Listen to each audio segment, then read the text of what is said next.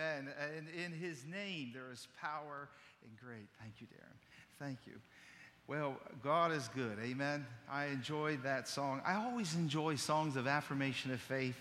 I always enjoy songs that just remind us who we believe in, who our faith is in, and God is good. And I, I, I have been blessed, always blessed, to hear the praise team sing and for them to pour their hearts out.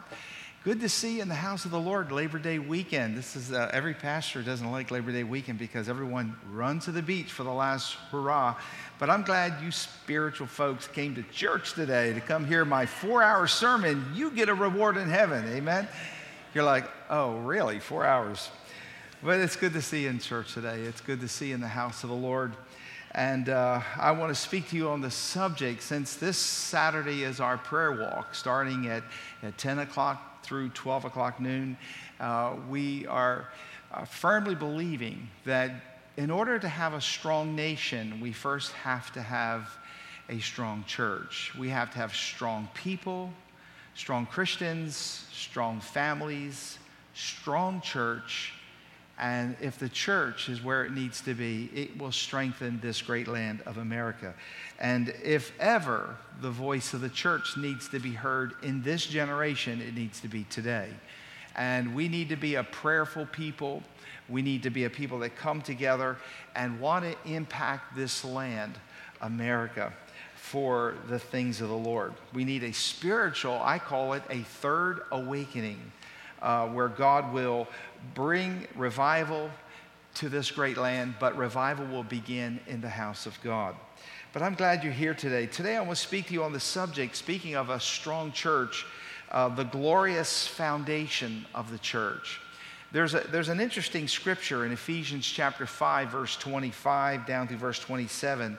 It says this Husbands, love your wives, just as Christ also loved the church and gave himself for her, that he might sanctify and cleanse her, speaking of the church with the washing of the water by the word, that he might present her to himself a glorious church, not having spot or wrinkle or any such thing, but that she should be holy and without blemish.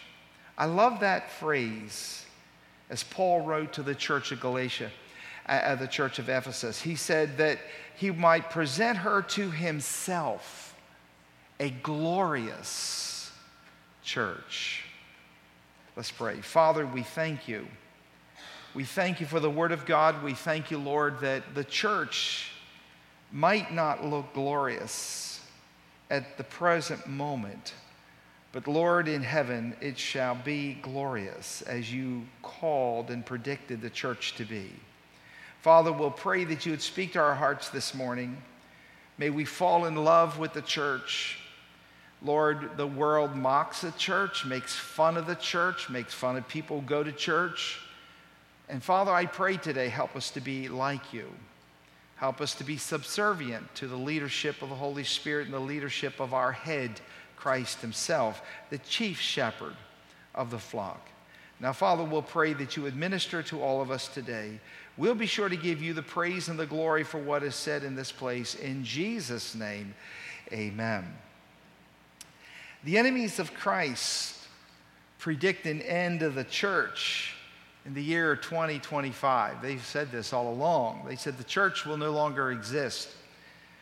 They believe that the blinded eyes of poor, poor, misguided souls will come to the light to see that the church has lost its relevance because of its superstition of religion and putting their faith in some tale of the death and the resurrection of a man they call Jesus.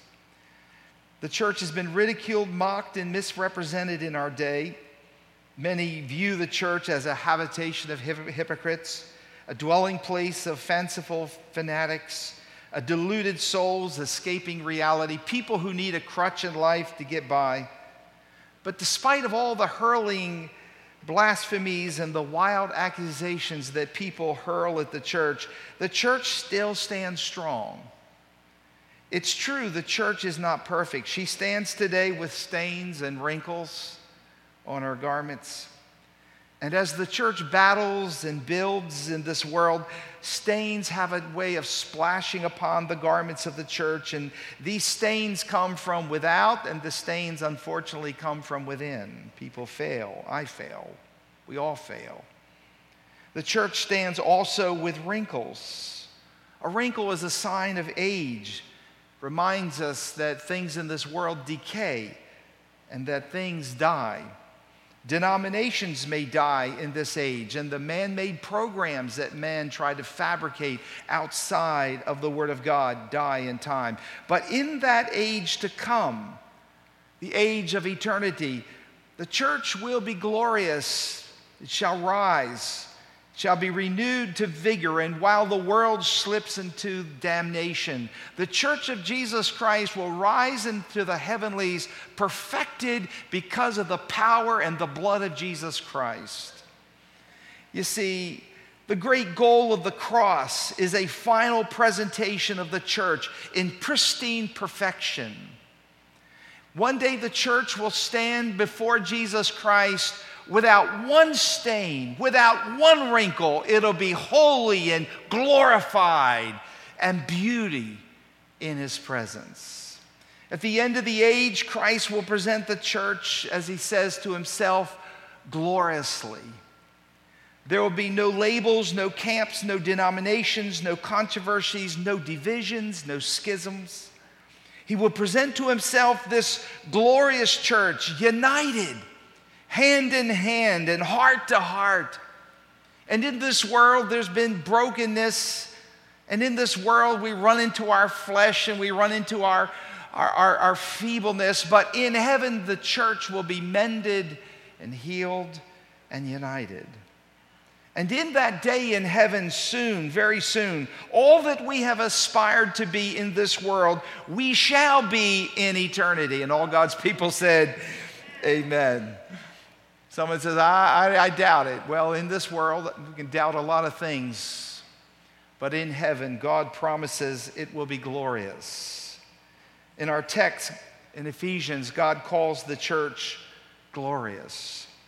Despite of what you think or feel about the church today, God calls the church glorious. If our church is worthy of Christ's love, it's worthy of our love. Amen. Self deluded people look for a church without fault so they can love that church. But God loves the church in spite of its deficiencies and failures and imperfections or inadequacies. Our church needs our love now, and the church, I will say to you today, is glorious in the eyes of God. And it is now and it will always be. The church is the body of Christ. And God will bring us to himself in a glorious state. Now, the church is great and it's glorious because of one thing, and that is the fabulous foundation of the church, the glorious foundation. You see, the purpose of a foundation is to yield strength and support and stability to the structure of the embodiment of the people of God. And you are a part of that body of Christ. The church means simply this called out of the rudiments of this world, called out of darkness, called out of a lost state, brought to a corporate body of believers to bind together, to come together, to fulfill the mission and the purpose of God. That's the church. People who are imperfect, yet yielded to the Holy Spirit, shaped by the power and the mind of God. And God does his greatest work when we submit to him as the people of God. And while we yield to God, he chisels and works and he performs his will on the earth. There's a, there's a great scripture, probably one of the most beautiful pieces of scripture in, in the Bible. And it says, it's Isaiah 28, verse 16. Therefore, thus says, says the Lord, watch this. Behold, I lay in Zion a stone for a foundation, a tried stone, a precious cornerstone, a sure foundation. Whoever believes will not act hastily. I want to speak to you on those four types of stone of this foundation. The Bible says, first of all, number one, behold, I lay in Zion a stone. I lay a stone. It is first a laid stone. The foundation is not created, it's not made of concrete or steel, but the Bible says it is a laid stone. This foundation is not a, life, a lifeless object, but rather it is a living stone, which is Christ. In fact, Jesus Christ, may I say to you today, is the foundation of the church of Jesus Christ. Amen? He's the rock of all ages. He's the rock of the church. He's the rock of the message of the church.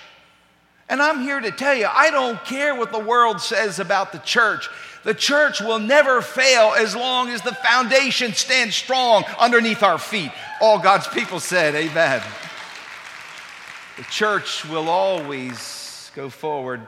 Psalms 118 22 says, Jesus is the stone the builders refused. Isaiah 8:14 says Jesus is that stone of stumbling and that rock of offense. Lamentations 3:9 the Bible says Christ is that hewn rock stone.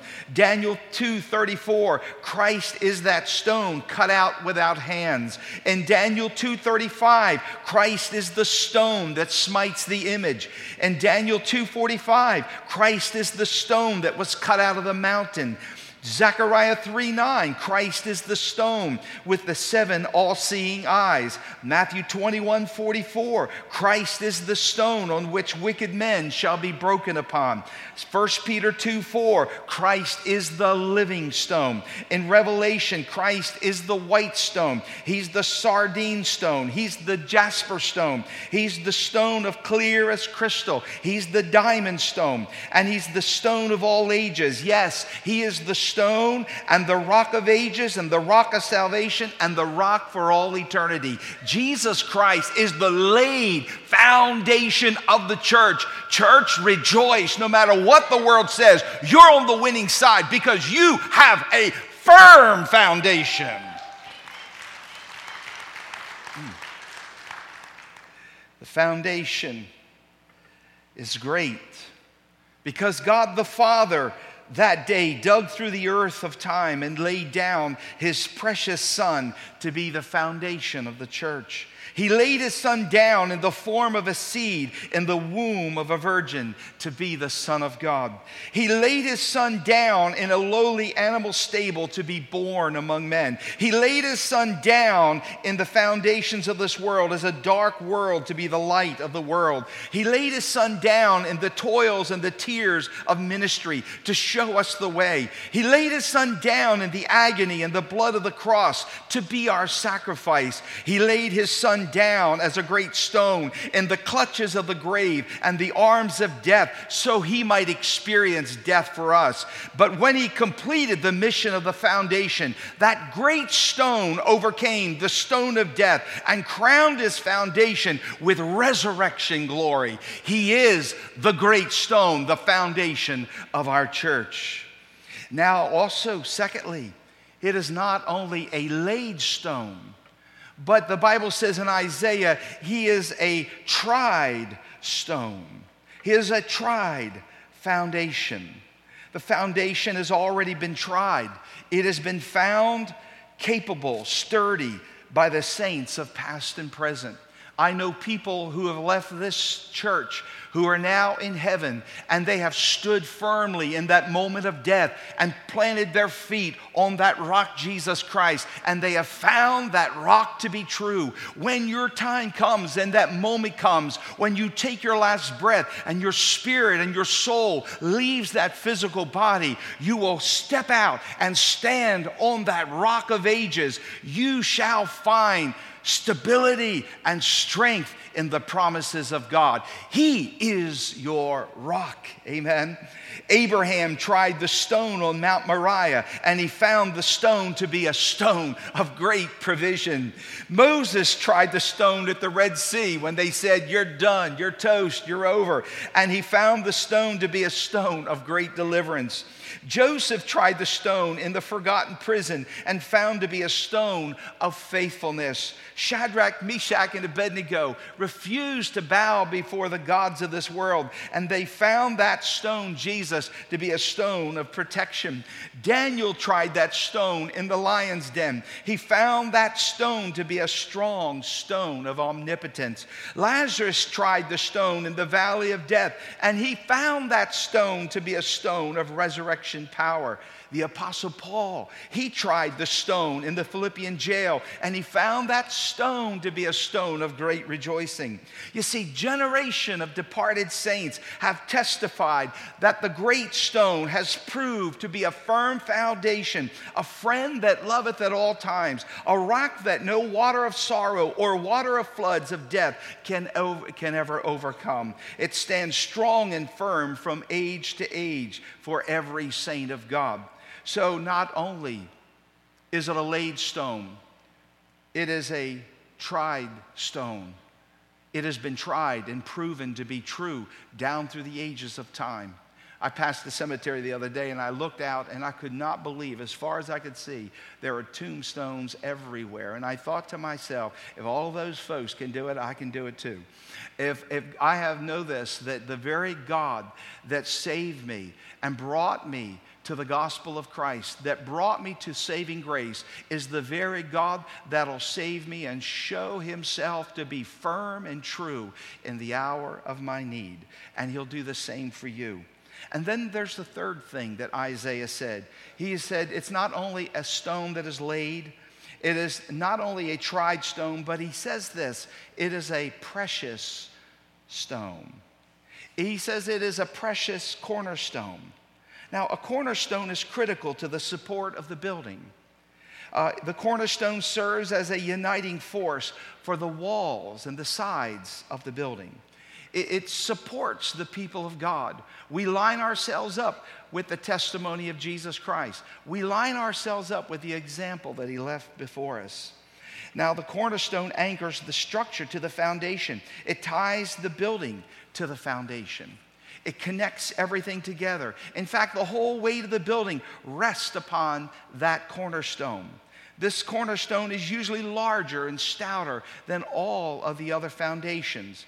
It, the structure is built around this cornerstone, it is the starting place. Jesus is the starting place of the church the Bible says in Ephesians 2 19 and 22, Now therefore ye are no more strangers and foreigners, but fellow citizens with the saints and of the household of God, and are built upon the foundation of the apostles and the prophets, Jesus Christ Himself being the chief cornerstone in whom all the building fitly framed together groweth unto a holy temple in the Lord, in whom ye also are builded together for an habitation of God through the Spirit. This, the Bible says this the cornerstone is described as precious. Isaiah said that this stone is precious. It's precious because of its blessed inscription on this cornerstone are these phrases Beside me, there is no Savior. It's precious because this cornerstone is the pearl of great price. It's precious because the, sto- the cornerstone, this precious cornerstone, is alive, having virtue, life, and zeal. It is precious because of its holy, harmless, undefiled, separate from sinners, precious in the eyes of the Father this cornerstone is precious in angels' eyes, it's precious in the redeemed eyes. And then Isaiah said this last. He says, Not only is it a stone that is laid in the earth, not only is it a tried stone that is proven to be faithful to people before us, it is also a precious cornerstone. And then he says, It is a sure stone. It is a sure stone. It is a foundation that is sure. You see, a sure foundation is all we want in religion. We don't want a flimsy philosophy invented in the minds of some men who claim to be smart. We don't want fables. We don't want myths. We don't want vain tradition. We don't want to stained glass windows. We don't want golden coffers. We don't need religious trinkets and fancy robes, written prayers, organized whitewash ceremonies to falter on. We don't need that. We don't need superstitious stuff. We don't need religious hocus pocus. We want a foundation where we can stand and shout, I know in whom I have believed. We want to stand firm that we believe and we stand on the very life and the existence and the power and the presence of Jesus Christ our Lord. To Him get all the glory in the house of God this morning. We want a foundation when the storms come and the clouds rise up that look black and ominous, that we can look boldly into the heavenlies, knowing that there's a rock beneath us that is firm and that is true. In my life, I've gone through some storms, some dark storms. Didn't know if I'd be alive. Last year, when I was facing this major surgery of the spine, and uh, my wife and I sat and we talked to many doctors, and, and one doctor just came out and said, I don't know if you're going to survive this. And I walked out of that office, and I was about an inch high, and I thought to myself, wow, how quickly life can come to an end. One doctor said you're going to be in a wheelchair for the rest of your life. I doubt the tumor's so solidified and it's, it's, it's enlarged that, that it's going to cripple you, and, and you've got to learn to start changing your expectations of the quality of your life. And, and I, I didn't know, and many of them said, I'm sorry, we can't touch you. And we went to doctor after doctor, and finally they got a man in China that absolutely said, I will tackle the case. And I'll tell you this, my friends, it was a storm but I knew that no matter what happened or what I had to face, or no matter what came down that path, last year, 2018, was my toughest year ever. But I knew one thing I looked down and I saw Christ beneath my feet. And I knew He was holding me up. And I knew that there would be only victory no matter what happened in life. We don't want a hope so religion. We don't want a probable religion. We don't want a debatable religion, but rather a salvation that rests with the calm assurance that every soul that comes to Christ is able to stand with Him in confidence on that sure foundation that will never sink or never falter. You see, my friend, the church is glorious because of its magnificent foundation, not because of its preachers, not because of the people. The church is glorious because of Christ. It is a laid stone. It is a tried stone. It is a precious cornerstone. It is a sure stone. And you're invited this morning to come and rest your soul on this stone. You can stand on it and it won't topple over, it won't sink, it won't falter, it won't crack. It will hold you up in the tides of life. And there's enough room on this rock for you and for me. There's place for you this morning to rest your sin wearied soul upon this rock, you can rest upon him. If you're saved and you're wandering away from the Lord this morning, it's time for you to make your calling and election sure. Stand firm on the rock and know that there's only victory for you because God will give you the forgiveness and strength that you need to keep standing firm troubled, wearied, worried people this morning, rest on the rock. Stop trying to carry your own burdens. Lay it on the rock and put your trust in Him. As a pastor, I have anxiety disorder. I worry. I worry about a lot of things. I worry about things I've done wrong in life, make wrong decisions, doing. I, I worry about my own incapabilities. I worry. But I come to the place to realize that the church doesn't rest on me and it doesn't rest on you, it rests on Christ. He is the sure foundation. Your life is a vapor that appears for a little while and it's gone. Pretty soon, you're going to wrap up your life here and you're going to step out of this world and step into the kingdom of God. But that first step out of that body will be standing on that rock, Jesus Christ. But you can stand on Him in faith this morning by opening your heart and receiving Him as Lord and Savior. This Saturday, we're going to have a prayer walk. And we're imploring God as a church, as the body of Christ, the body of Christ, speaking to the head of the church, speaking to Christ our Lord, begging Him, Lord, give this great land, of America, more time. God, open up the fountains of revival. Lord, move upon our hearts of our people. Get our people to pray like we've never prayed before. May our people be conscientious about attending church. May our people be giving and worshiping God with our tithes and our offerings. And God, strengthen the church that we might strengthen this great land of America. Jesus said it right. Judgment begins in the house of God. Judgment begins with us. God loves us. The church is glorious. May I say this? You are on the winning side. Look to your neighbor and say, We're going to win. Can you do that? That was a little half hearted. turn, to you, turn to someone behind you that's a little down. Would you turn around and say, Look up because we're going to win? Put a little hurrah in that.